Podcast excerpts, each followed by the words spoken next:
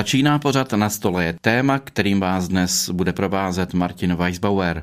Ve studiu Hradec Králové dnes vítám dva umělce, bratry Jiřího a Aleše Kociánovi. Pan Jiří je sochařem a, jak o sobě říká, také poétou. A pan Aleš se zabývá malbou obrazů. V posledních letech spolupracují v Opočně.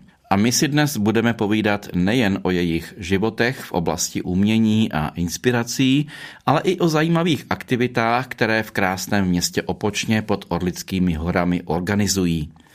Dobrý den vám oběma a díky, že jste přijeli. My vítáme možnost se s vámi v Rádiu Proglas eh, přivítat a já za sebe, za Jiřího Kociána, za to moc děkuji a přeji dobrý den. A já, Aleš Kocián, děkuji za pozvání do rádia a také přeji hezký den. Když se řekne jméno Kocián, tak myslím si, že nejenom mě, ale i mnohým posluchačům se vybaví spousty zajímavých osobností v umělecké oblasti. Jaká je nebo není souvislost mezi vašimi jmenovci, když uvedu příklad třeba mecosopranistkou Martinou Kociánovou nebo houslovým virtuózem Jaroslavem Kociánem a tak dále?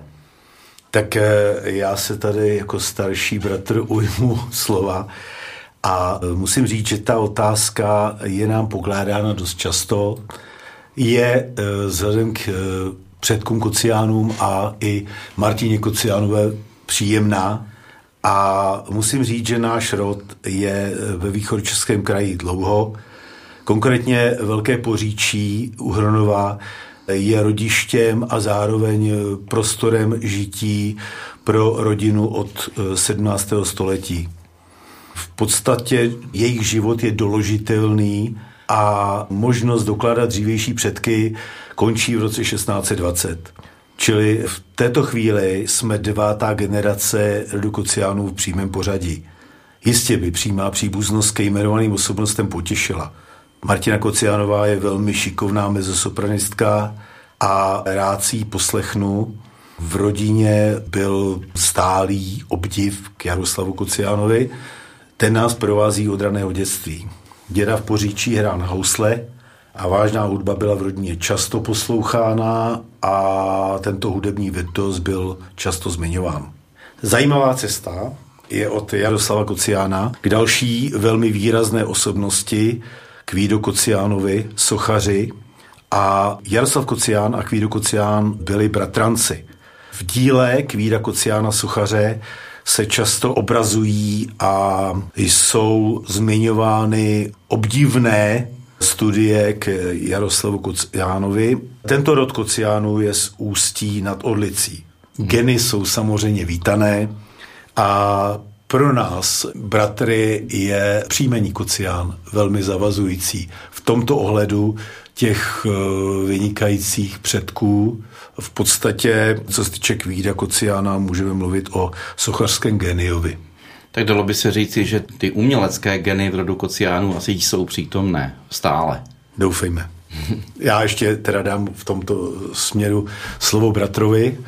Já bych řekl, že eh, to, co se obrazilo v genofondu Kociánova rodu všeobecně, je vysoká kvalita umělecké intuice a řemeslné tvorby jako takové. Velice si toho považuji a s tímto pracuji vlastně na své tvorbě a, a pokračuji. Přenesme se teď od vašeho rodu k vám dvěma. Mohli byste se nám trochu blíže představit, abychom měli představu, co kdo z vás dělá konkrétně? Tak eh, já bych zase začal, eh, kdyby to bratrovi bylo nepříjemné, tak eh, rád mu předám slovo prvnímu. U mě to však bude jednoduché, protože já intenzivně pracuji v výtvarné sféře v podstatě třetí rok, i když ta příprava je celoživotní. Musím říct, že má výtvarná dílka dlouho pouze byla individuálními sochařskými počiny. Rád pracuji ve dřevě, olšové a hruškové dřevo především. A teprve po roce 2021 se moje věci objevily poprvé na veřejné výstavě a zkušenost se mile rozvíjí druhým ročníkem v roce 22 a plánovanými akcemi roku 23. Trochu se usměju, zkrátka počkal jsem si. Eh, Bracho, Je to na tobě. Tak já bych začal eh, od svých začátků, které se datují někdy kolem roku 75 minulého století, kdy jsem eh, začal poprvé kreslit, ale byly to de facto kopie. Byly to kopie z dětských knih, kde jsem kopíroval konkrétně, miloval jsem Josefa Ladu, jeho eh, obrázky z Hrusic a tak dále. To mi bylo 10 let a vlastně od té doby kreslím a postupně jsem se dostával i k lavírovaným kresbám a i k malbám. Potom bylo jakési období sportovní, ale které zase následovalo, když jsem eh, přišel na eh, gymnázium v Čáslavi, což bylo v roce 79, a e, začal jsem e, více přičichávat k umění a tudíž jsem začal docházet do Lidové školy umění v Čáslavi, kde jsem měl výbornou paní učitelku, paní Blahuši Procházkovou, kteráž to byla neteří Miloše Formana. Tudíž e, tam byl velký základ estetičná výtvarna jako takového a tuto školu jsem absolvoval v roce 82 a od té doby jsem se připravoval v průběhu studia na gymnáziu na studium na Akademii výtvarných umění v Praze. Na gymnáziu jsem docházel k panu profesoru Zdenku Sejčkovi, známý to literát a výtvarník, který byl mým mentorem před vlastně talentovými zkoušky na Akademii výtvarných umění, které jsem absolvoval eh, v roce 83. Později jsem se vlastně věnoval soukromně kresbě, malbě a v roce 87 jsem se rozhodl opustit tuto linii a věnoval jsem se plně profesi maskéra ve filmovém studiu na Barandově. Takže to byly asi tak eh, v kostce základy nebo začátky mého výtvarna v mém životě.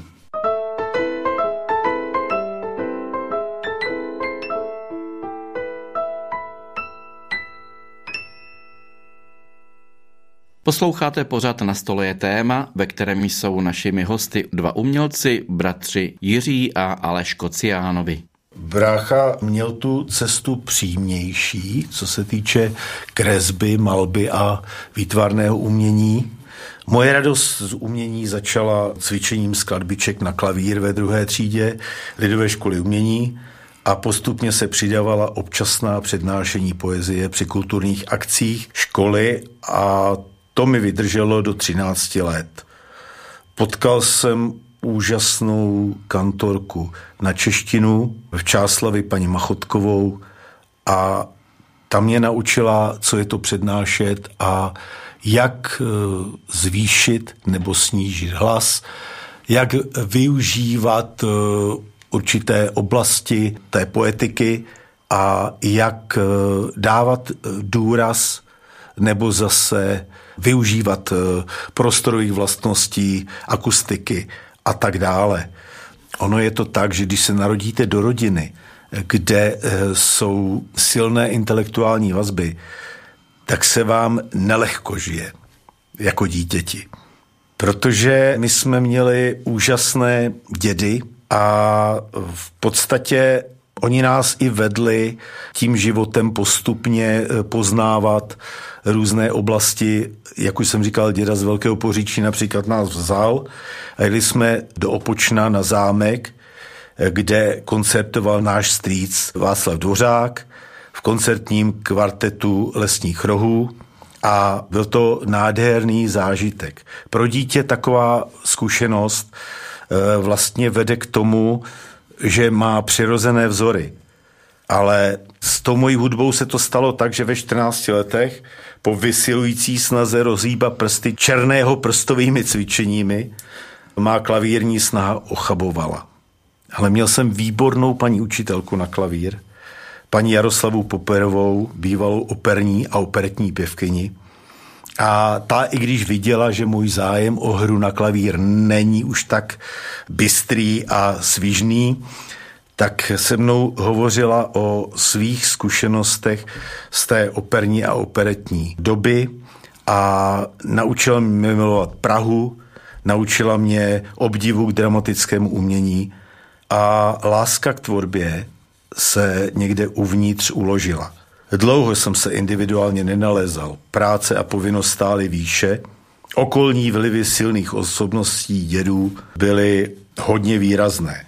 Jenom pro příklad, děda z Poříčí, Adolf Kocián, byl nadaný lingvista, absolvoval liceum ve Francii a vojnu absolvoval v roce 1921 v založené hrančářské rotě.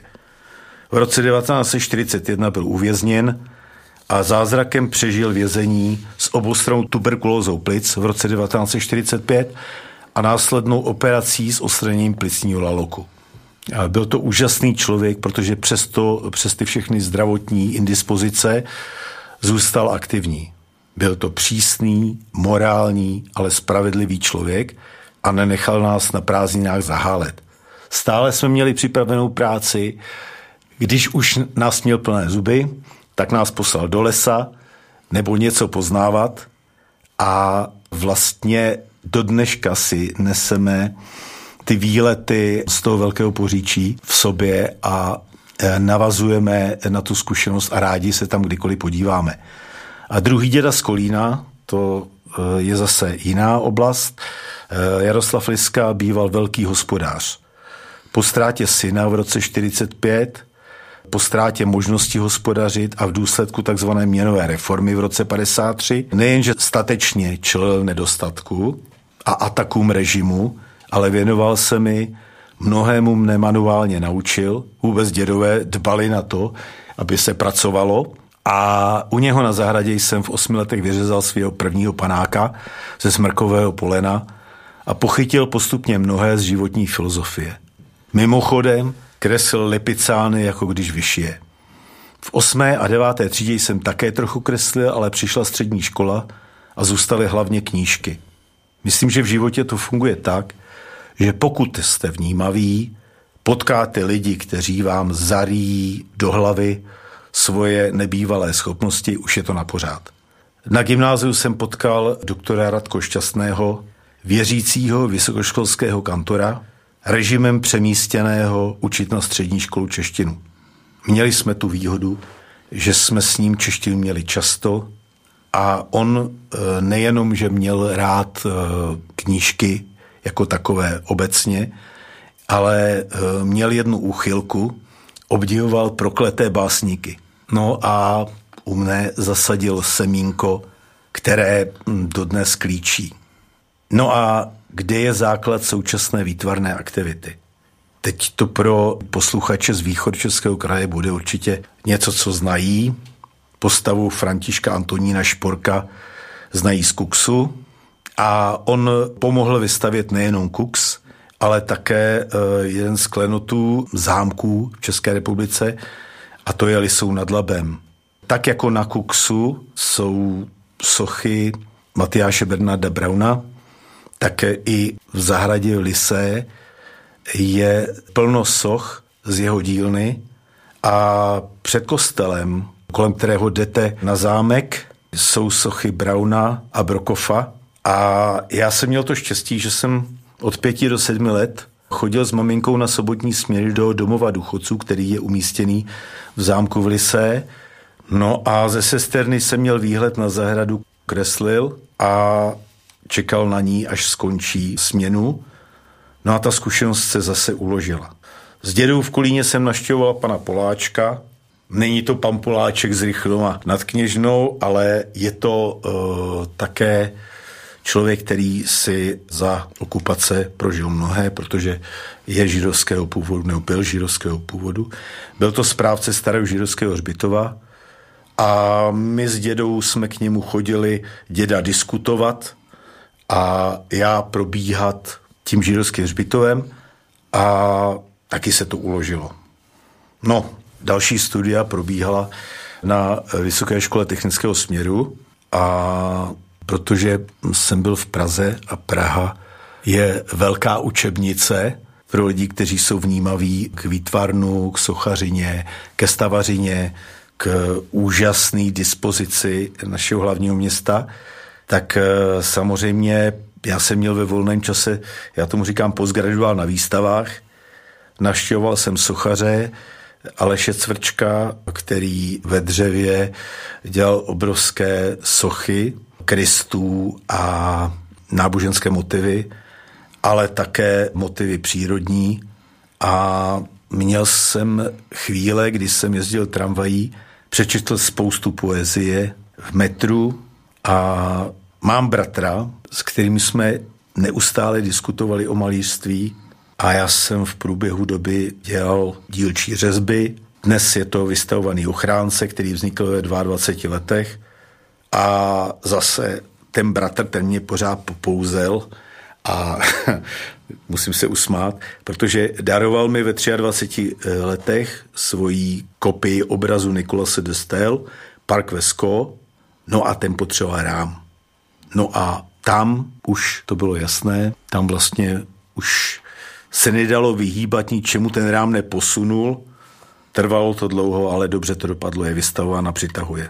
Takže vy jste, pane Jiří, vlastně zůstal nakonec u toho výtvarného umění se zaměřením spíše na tu sochařinu, kdežto váš bratr, pan Aleš, zůstal u malířství. A vás bych se, pane Aleši, chtěl zeptat, Jaké byly vaše vzory, když pomenu ty vaše oba dědečky, o kterých mluvil pan Jiří, tak eh, měl jste nějaké další takové vzory, které vás stáhly dopředu? Tak určitě v začátcích to byly eh, krajináři. Já si vzpomínám, že pár obrazů, které jsme měli doma na stěnách, tak eh, to byly většinou zástupci krajinářské školy, a to z Vysočiny. Konkrétně pan Václav Síla, který taky, co jsem se dozvěděl, tak eh, byl babičin kamarád, by se dalo říct v té době. Ho babička podporovala, nakupovala jeho kresby a obrázky a jeden z těch obrazů skončil u nás doma na stěně. Následně díky tomu opočnu, tak eh, ta zmínka o Františkovi Kupkovi padla samozřejmě z úst našeho dědečka a jak si e, díky tomu, že jsme měli doma velice rozsáhlou knihovnu, tak e, jsem našel monografii Františka Kupky z Mladé galerie, což byla taková galerie vlastně v té době už rozsáhlá, kde byli zastoupeni jak impresionisti, čeští malíři, Pamatuji si, že jsme měli asi sérii cirka, já nevím, 10-15 těchto monografií v domácí knihovně a mezi nimi teda Kupka a tím, že vlastně to byl český malíř, ale který uh, prorazil jak ve Vídni, tak později v, v Paříži, tak uh, mě velice imponoval. Nejenom tím, že, že to byl vynikající kreslíř, ale byl to vynikající myslitel a inovátor. Nejenom teda technicky ve zpracování barev uh, a samozřejmě kreseb, grafik a tak dále. Technologicky byl velice, velice daleko, ale hlavně tou svojí invencí a vlastně pokračováním z jakéhosi maximálního realismu až eh, do těch výbuchů, těch jeho abstrakcí, kde vlastně to nemělo období a to mě jako kluka uh, úžasně imponovalo a chtěl jsem se vydat prostě podobnou cestou v té malířině a být nějakým způsobem ojedinělý. Samozřejmě na pozadí mých obrazů se promítá eh, hlavně od eh, poloviny 70. let tvorba skupiny Pink Floyd.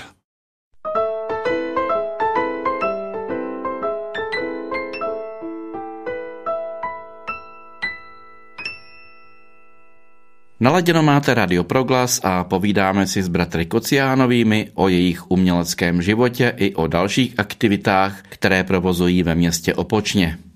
Když už jsme u těch cest, tak já o vás vím, že jste působil delší dobu v Kanadě. Jak k tomu došlo? Jak dlouho jste tam byl a čím jste se tam zabýval? Tak eh, Kanada to je z velkých eh, milníků mého života. Já jsem v 90. letech, eh, jak už jsem předznamenal, já jsem pracoval jako filmový maskér. Nejdříve ve filmovém studiu Barandov, později po společenských změnách po 90. roce, tak jsem se rozhodl odejít na volnou nohu a následně jsem dělal na projektech, eh, byl tady velký boom v 90. letech, kdy se sem dostávaly produkce jak eh, z Ameriky, tak z Anglie, vůbec ze západní Evropy. Tudíž mě to přimělo k tomu se eh, zabývat angličtinou a učit se angličtině a používat angličtinu. A v těch 90. letech tak já jsem se potkal s produkcí, která byla z Toronto, a během deseti let, tak oni se sem vraceli na projekty uh, filmařské a během těch deseti let tak jsem pracoval pro ně třikrát za sebou. A vždycky jsem měl touhu e, jít nějakým způsobem do zahraničí, si vyzkoušet ty svoje schopnosti v reálu, v reálném životě. A postupem času, když jsem nabýval vlastně eh, těch schopností, jak jazykových, tak eh, ty řemeslné schopnosti a nabýval jsem vlastně nových a nových kontaktů vlastně do zahraničí, tak se mi začalo jevit jakýsi horizont toho, že by to bylo možné a s producentem a režisérem v jedné osobě, Davidem Divinem, v té době jsem se dohodl, že bych rád pro ně pracoval v Kanadě. A po té třetí spolupráci, což bylo v roce 98, jsem začal intenzivně pracovat na tom, abych, eh, jelikož jsem měl už v té době rodinu, a eh, žili jsme v takových eh, nepříliš dobrých podmínkách v pražském bytě jedna jedna a děti byly nemocné, tak nám praktický lékař doporučil, abychom změnili prostředí jestliže máme nějakou možnost, tak abychom se z Prahy odstěhovali. No a v té době vznikl vlastně nápad, eh, tehdy se ženou jsme se dohodli, že bychom zažádali o imigraci do Kanady, jelikož eh, byl tam možný předpoklad té spolupráce u filmu.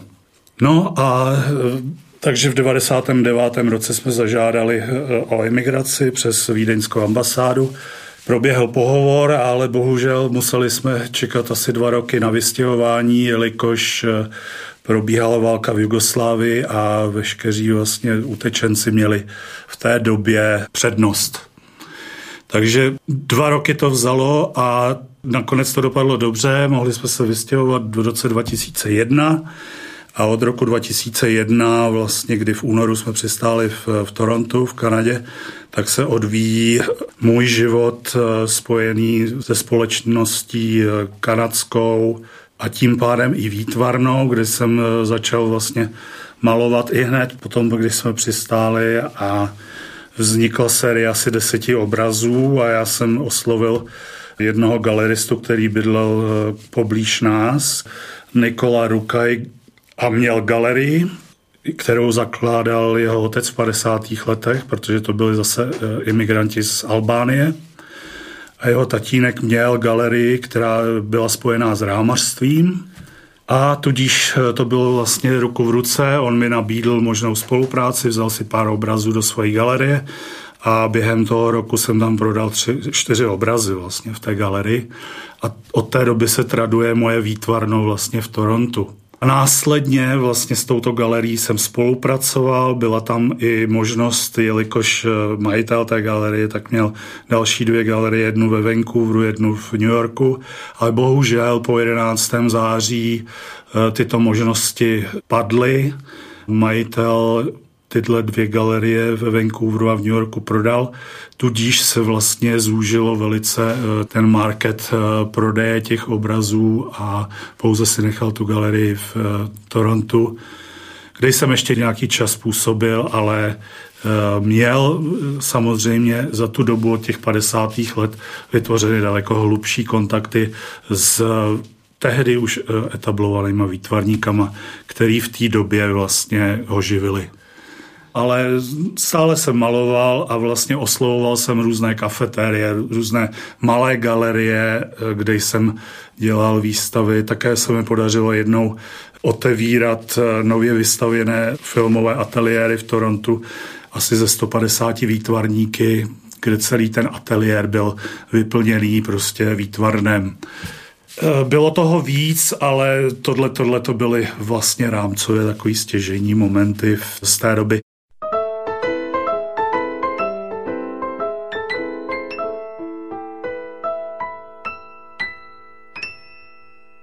Tom Torontu jsem žil do roku 2019, kdy svým způsobem můj život tam skončil fiaskem. Moje přítelkyně, tehdejší výtvarnice, tak vlastně náš ateliér podpálila a tím pádem ze mě byl bezdomovec a musel jsem se během tří týdnů rozhodnout, jestli teda se vrátit nebo stále pokračovat v životě v Torontě. Já jsem se rozhodl se vrátit a vlastně navázat svým způsobem na výtvarno, který v té době bylo možné pokračovat na tom prostě. Tím, že jste se vrátil, tak jste asi začali pracovat společně, předpokládám. V roce 2019 nastal u bratra i u mě střih. Já jsem taky předtím poznal různé akce, jezdil jsem po Evropě, deset let jsem pomáhal, protože uh, vlastně moje orientace je na nástrojařinu, tak uh, jsem pomáhal lidem z firmy Michelin z Německa vyrábět náhradní díly nebo technologie k jednoučilovým strojům.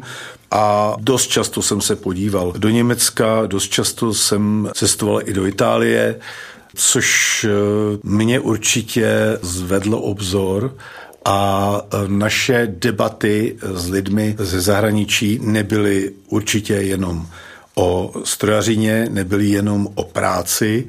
A poznal jsem dost často, jak se ve světě nahlíží na tu intelektuální složku, ať už výtvarnou nebo hudební, protože kolega z Německa, ten měl rád vážnou muziku a v Itálii jsem dost často seděl třeba na náměstí v Mantově, v Neapoli jsem byl. Itálie je naplněná úžasným uměním a je na každém rohu ten kontakt. Čili oba jsme s bratrem poznali, jak to chodí venku, jaký jsou možnosti, jak se tam věnují té intelektuální sféře a je tam do dnešních dnů velký rozdíl mezi tím, jak je pojímána tato sféra v zahraničí a jak je pojímána u nás. Tak, a teď by nastal střih, protože je rok 2019, my s manželkou se stěhujeme na Opočno, nebo do Opočna, a stěhujeme se do baráčku v opočenském Betlému s dílnou, a s obrovskou výzvou navázat v opočně na to, co už náš stýc kdysi dělal v kvartetu lesních rohů, navázat eh, výtvarně a samozřejmě opočno bylo velkým příkladem krásné architektury a barokních eh, sochařských skvostů. No a nebylo možné to nechat v klidu, protože bratr se vrátil a potřeboval tu pozitivní energii. Já při přestěhování jsem ji uvítal taky, takže jsme spolu začali dělat projekty. Bratr se vlastně vrátil do našeho bývalého bydliště v Čáslavi, kde vlastně bydlí s maminkou, má tam e, svůj výtvarný ateliér a místo, kde trvale žije a my se vlastně navštěvujeme, jsme v neustálém telefonním i fyzickém kontaktu, kdy si sdělujeme ty naše vize, kam by jsme chtěli jít a jak by jsme chtěli spolupracovat. Když dovolíte, já bych se ještě vrátil ke vzorům, protože od malička u nás byly ty malé výtvarné knížky, tak u nás byly i knížky, eh, které byly monografiemi umělců nebo knížkami o uměleckém životě, kdy vlastně, jak mám rád ty knihy a literární část, tak eh, to nebylo možné přehlédnout a vlastně nás to celou dobu k tomu přitahovalo. A mně se stala taková věc, když už jsem se přestěhoval do Opočná, tak já jsem věděl o Kvído Kociánovi docela dost. Jezdil jsem do Hořic, Míjel jsem tam sochu Abela u sochařské školy, ale oči mi úplně otevřel až muzeista Tomáš Mates z Hořic, který mi poskytl monografii autora docenta doktora Petra Holého Kvído Kocián. Nádhernou, obrovskou publikaci s množstvím dobře nafocených eh, soch a objektů Kvída Kociána, ale také popis jeho života a jeho úporné snahy zpracovat svoje duševno do sochařského materiálu. V podstatě s bratrem jsme měli možnost v Rožnově pod Radoštěm navštívit akademického sochaře Igora Kitzbergera, který sochařskou pozůstalost velmi dobře ošetřuje. A Kvído Kocián pro nezasvěcené jeden ze tří největších symbolistů a secesních sochařů počátku 20. století u nás, chvíli pozapomenutý, protože neměl ty lokty, jako měl Ladislav Šaloun nebo František Bílek, ale přitom je to člověk, který sochařsky je geniální, pracovitý, důsledný velikán. A stejně jako František Kupka, i Kvído Kocián jsou vlastně naše pilíře a s tím jménem Kocián to souvisí, že vlastně nás to nutí pracovat důsledně a snažit se o kvalitní tvorbu.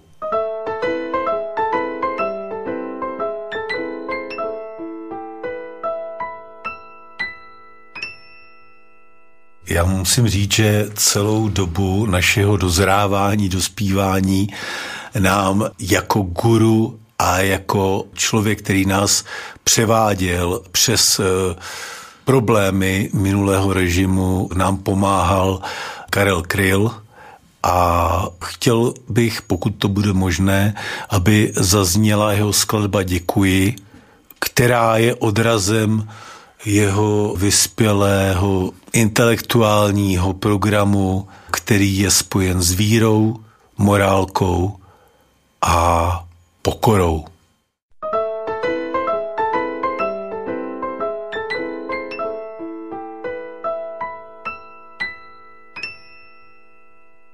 Posloucháte pořád na stole je téma, ve kterém jsou našimi hosty dva umělci, bratři Jiří a Aleš Kociánovi.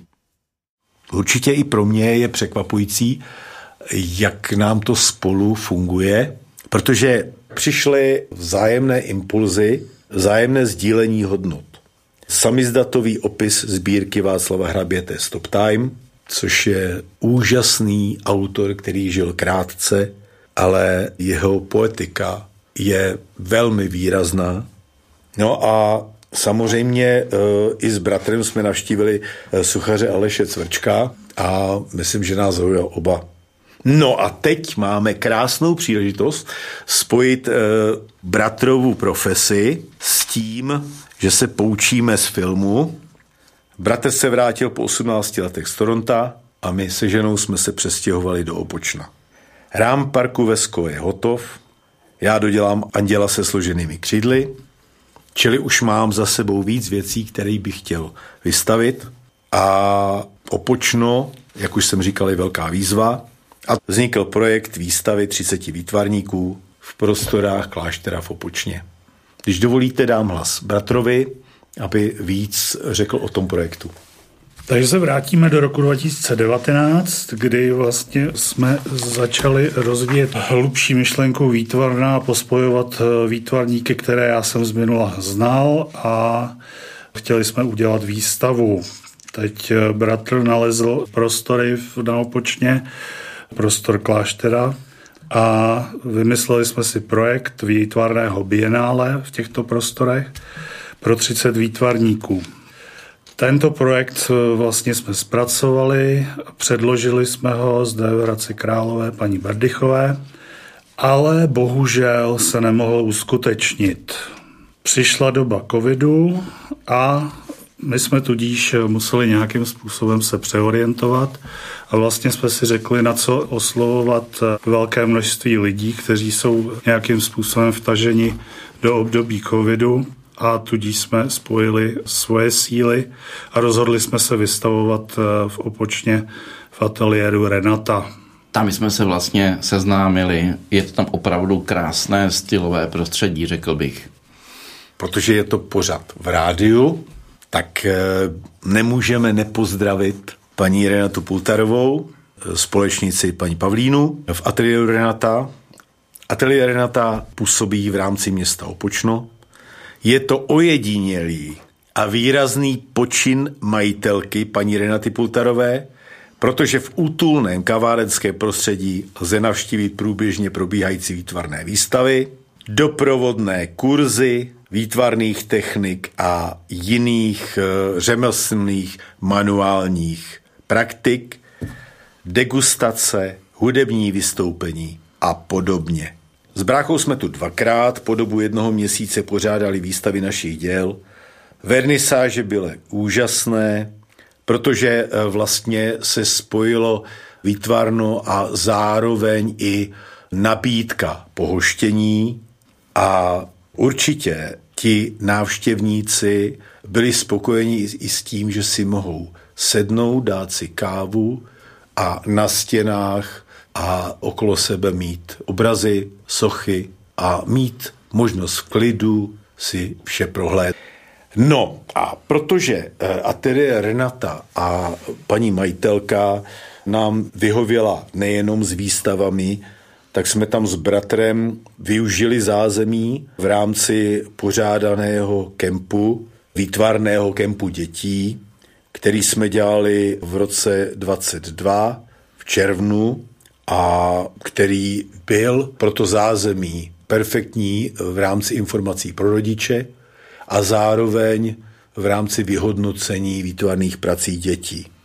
V srpnu roku 2023 výstavu našich prací zopakujeme a doufejme v rámci mýho projektu vytvoření nebo vytisknutí sbírky mých básní, tak chceme i s místním výrazným hudebníkem panem Kamilem Remešem udělat hudebně poetické večery, kde bychom chtěli nejenom mojí tvorbu, ale i současnou poezii, případně i prokletých básníků eh, publikovat a vytvořit vlastně neustálý zájem různých návštěvníků i o tuto část mé tvorby.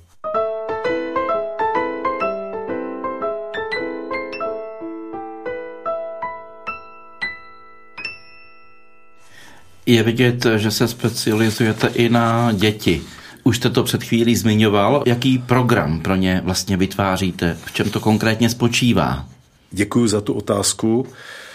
Určitě bych se u toho chtěl zastavit delší dobu. Proč? Jednak tím vracíme částečně péči, s kterou se nám věnovali naši učitelé, rádci, přátelé, jedové. A pak je tu ještě jeden závažný důvod. Rozvíjení zručnosti, manuální šikovnosti, představivosti, nápaditosti.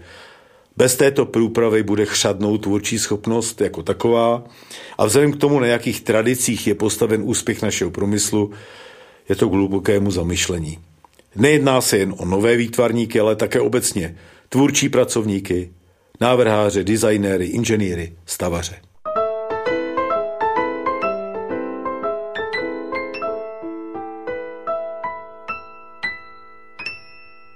Ateliér Renata, o kterém jsme mluvili, nebo bývalý kapucínský klášter, určitě nejsou jedinými inspirativními místy v Opočně. Myslím, že Opočno má velký kulturní potenciál. Snažíte se ho také nějakým dalším způsobem využít? My jsme v rámci roku 2019 v tom projektu Bienále nemysleli na sebe. Mysleli jsme na to, že Opočno v rámci svých historických budov potřebuje prostředky. A tam jsme mysleli na to, že když přitáhneme 30 výtvarníků, otevřeme e, budovu kláštera, že postupně dojde k tomu, že si i majetní donátoři, ať už umění nebo staveb, řeknou, aha, jsou tady ty prostory, je možné zde investovat, je možné se realizovat a opočno, historický skvost budov vtáhnout do uh, kulturních programů eh, nejenom městečka, nejenom kraje, ale také celorepublikově. A vzhledem k tomu, když mluvíme o Opočně jako takovém, tak tam je víc eh, těch staveb. Tam je klášter, který v současné době prochází projektem otevření zahrady, je tam zámek, díky panu Kastelánovi Kořínkovi využívaný více a více ke kulturním projektům. Je tam letohrádek, je tam oranžerie a je tam takzvaná budova číslo dvě, bývalý soud, budova, která má obrovský potenciál pro město. Vnitřní prostory této budovy jsou známé z filmu Smrt talentovaného ševce, kde vlastně prochází nějaké záběry v restauraci a vinárně této budovy a je to možná kulturní perla města. No a u všech těchto budov, konkrétně klášter, letohrádek a ta budova číslo dvě, je potřeba velká investice, protože jsou dlouhodobě v havarijním stavu. Jak už jsme tady e, zmínili ateliér Renata, tak děkujeme za to, že je nám e, výtvarnou oporou a že při nemožnosti využít tyto zmiňované prostory slouží aspoň on.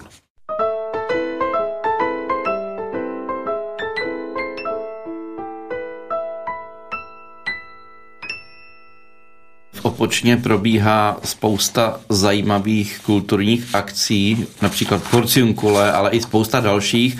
Já bych eh, možná připomněl akci, která mě zaujala, a sice týden renesance v Opočně.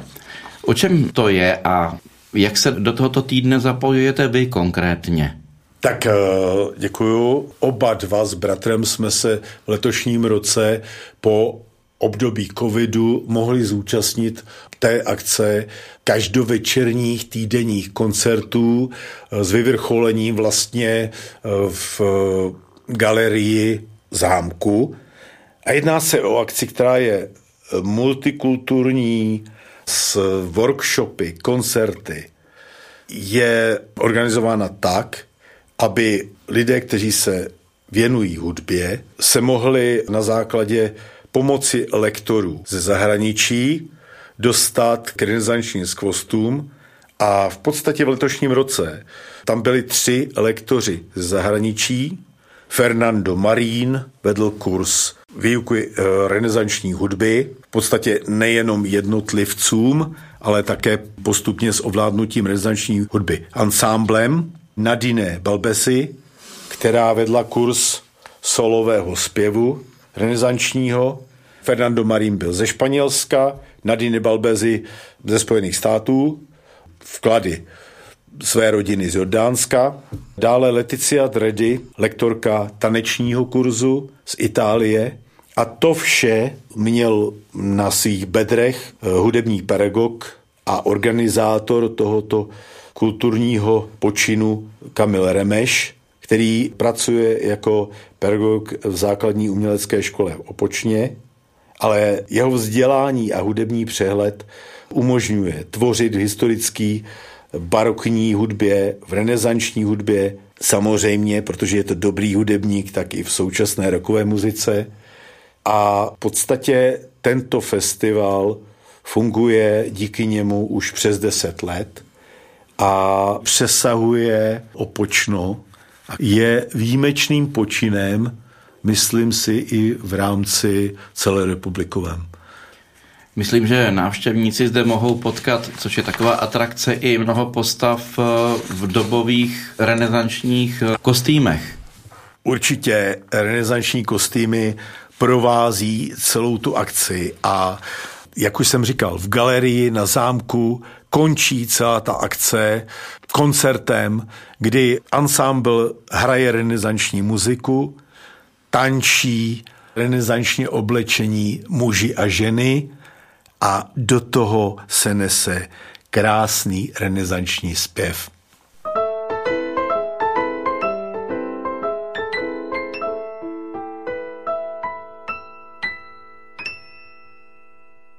Opočně na Trčkově náměstí potkáváme dva historické sochařské skvosty, a to svatého Jana Nepomuckého v prostorném sousoší od Ignáce Rodbacha a svatého Floriána od Jiřího Františka Pacáka.